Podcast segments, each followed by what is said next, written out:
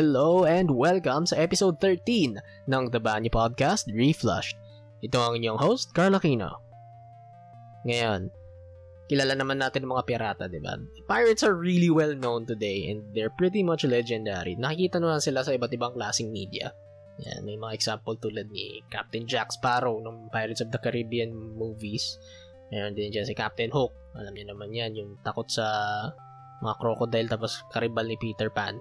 And kung gamer kayo, kilala niyo rin naman si Edward Kenway, yung bidang assassin sa Assassin's Creed 4 Black Flag at yung lolo ni Connor Kenway ng Assassin's Creed 3. Now, since I opened up with pirates, let's talk about the golden age of piracy.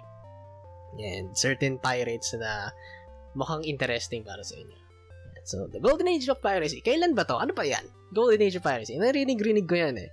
So, it's actually a it's actually the periods between 1650s and the and 1730s kung saan talamak yung mga pirata. Usually, yung mga location nila ay sa Caribbean, sa United Kingdom, eh, meron ding nag-ooperate sa Indian Ocean at pati na rin sa Americas. And sa mga historians, they're usually, uh, for the historians, they usually divide the golden age of piracy into three periods. Nung una ay nung 1650 hanggang 1680. Ito yung buccaneering period sa Caribbean between Anglo-French uh, Anglo Anglo-French sailors at yung mga colonies na pagmamayari ni Spain. And then after that, yung 1690s, yung pirate round sa Indian Ocean at sa Red Sea. And lastly is nung 1716 hanggang 1726. Ito yung uh, post-Spanish succession kakatapos lang ng War of the Spanish Succession sa Caribbean and di ko na masyadong na-research to. And if you're curious about the Spanish uh, War of the Spanish Succession, you can Google it more. Uh, we have two pirates we're going to talk about uh, for this episode. Number one is Edward Teach. And you may know him better as the legendary Blackbeard. Yeah. He was born sometime in the 1680s and di masyadong alam kung ano yung kung kailan talaga yung birth date niya. And he was an English pirate nung sa he was eh, who was operating in the West Indies at sa east coast ng British colonies ang US. Yan. Hindi masyadong, yun nga, sabi ko kanina, hindi masyadong alam kung ano yung tungkol sa early life niya. But he was originally a privateer. And we may be wondering, what the hell is a, pi- a privateer? in in the simplest of terms, they are the legal quote unquote legal pirates. They're basically pirates that were authorized by countries to raid enemy ships. So kunare, uh, privateer ako para sa EU sa British Crown. Ang kaaway ko ay mga Spanish. I I am legally allowed to rob a Spanish armada for the crown of England. Yan. And he was operating as a privateer for around uh, from 1701 hanggang 1713. And yung tunay na pangalan niya, hindi, hindi baka hindi na natin talaga malaman dahil usually pirates use aliases and pseudonyms para matago yung pirate uh, yung pirate uh, pirating deeds nila. Tapos, he also had a lot of spelling sa last name niya.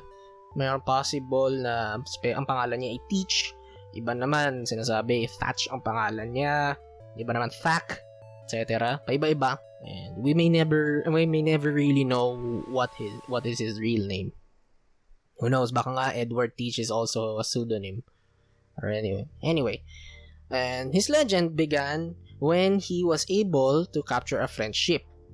Ito yung binago, uh, binago niya, uh, na-capture niya to, binago yung pangalan, he called it Queen Anne's Revenge. Ito yung legendary legendary ship na nakapa, na associated sa legend ni Blackbeard. And nag-operate siya and he was really he was he was a really prolific pirate. By 1780, nagkaroon na siya ng base malapit sa North Carolina. At ang usually na modus operandi niya, ay kumukuha siya ng mga bayad at mga tolls pa mula sa mga dumadaang mga cargo ships eh kung hindi nila bibigay, syempre, i-raid nila yung laman niyan tapos papatayin ko sino yung nasa laman, uh, sino yung mga taong nandun sa loob. So kung napanood nyo man yung Pirates of the Caribbean on Stranger Tides, isipin nyo na he had a long career and he had children and he was feared everywhere. But turns out it could be farther from truth. He actually died pretty young. And he actually died in, in 1718. He he was fighting against Robert Maynard. He was a captain of the British Crown. And kung i-calculate niya, sabihin, uh, kung calculate yung, yung age niya, sabihin natin pinanganak nga talaga siya ng 1680. Tapos, 1718 siya namatay. He was just around 38 when he died. He was young. Yung nangyari doon, yung pinugutan siya ng ulo, tapos yung ulo niya, nilagay sa harapan ng ship ni Robert Maynard bilang ano bilang patunay na patay na talaga si Blackbeard. Meron din mga kwento-kwento na meron siyang buried treasure malapit sa Queen Anne's Revenge. Uh, after centuries, they uh, people were able to dis- able to discover the wreckage of Queen Anne's Revenge. Malapit siya, yun nga, malapit rin siya sa North Carolina. It was found in 1996. Nung nakita nila yon, may mga na- uh, nung nahanap nila yung wreckage na yun, may nakita silang mga historic artifacts tulad ng mga navigational tools and mga sandata.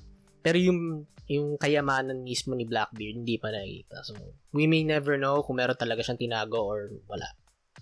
And tulad nga sinabi ko kanina, na-feature siya sa Pirates of the Caribbean. And Pirates of the Caribbean on Stranger Tides. And he was also a he was also an ally to Edward Kenway in Assassin's Creed 4 Black Flag. So, that's the story of Blackbeard. Our next pirate would be Dixie Bull. And Dixie Bull is an English sea captain. Kino-consider siya na isa sa makauna-unahang pirates ng, North, ng New England sa mga coastal areas ng New England. He was also known as the Dread Pirate, and here is how he got the name. Dixie Bull was born in 1611. And marangal na tao talaga to. He originally worked as a fur trader, fur trader for most of his life. And yun yung pinaka bread and butter niya. Pinukunan niya ng pinukunan niya ng pangsustento sa sarili niya. And he was a re, uh, he was a native in England. And originally, he was an apprentice sa kanyang nakakatandang kapatid bilang isang skinner. Itong mga skinner na to eh, sila yung mga nag-handle ng mga balat ng mga hayop. Eh, di na di niya kaagad tinapos yung apprenticeship niya. Eh, tapos dumiretso kaagad siya sa New World sa Americas para maghanap ng fu- ng future. Found uh, he thought that there's something that can change his fate somewhere in the new in the new world. So, umalis siya ng uh, umalis siya ng England. Nakarating siya ng Boston ng 1632. And maging uh, naging maganda yung pakikitungo niya sa mga natives. Tapos nakipag-trade siya sa kanila. So, meron siyang mga nilalako, kukunin nila, tapos magte-trade sila. Parang barter system. So, ganito yung nangyari kaya nagbago yung buhay niya. Sa mga panahong to, nag-aaway kasi yung England at France. So, one day, naglalakbay lang siya. He was sailing in the coast. Bigla siyang inatake ng mga French ship, ng French ships. He defended his ship and his equipment to the death. Unfortunately, the French were able to capture his ship along with the goods that came along with it. So, nag-bad trip talaga siya. He was super fucking pissed. Went back to Boston. Nag-build siya ng case against the French. Pero walang nangyari doon. Out of desperation, he assembled a new crew. Mga siya ng 20 na, kat- na katao para makompensate yung mga nanako na kayamanan niya at goods niya. And he turned to piracy. Ironically, he targeted the English instead of the French.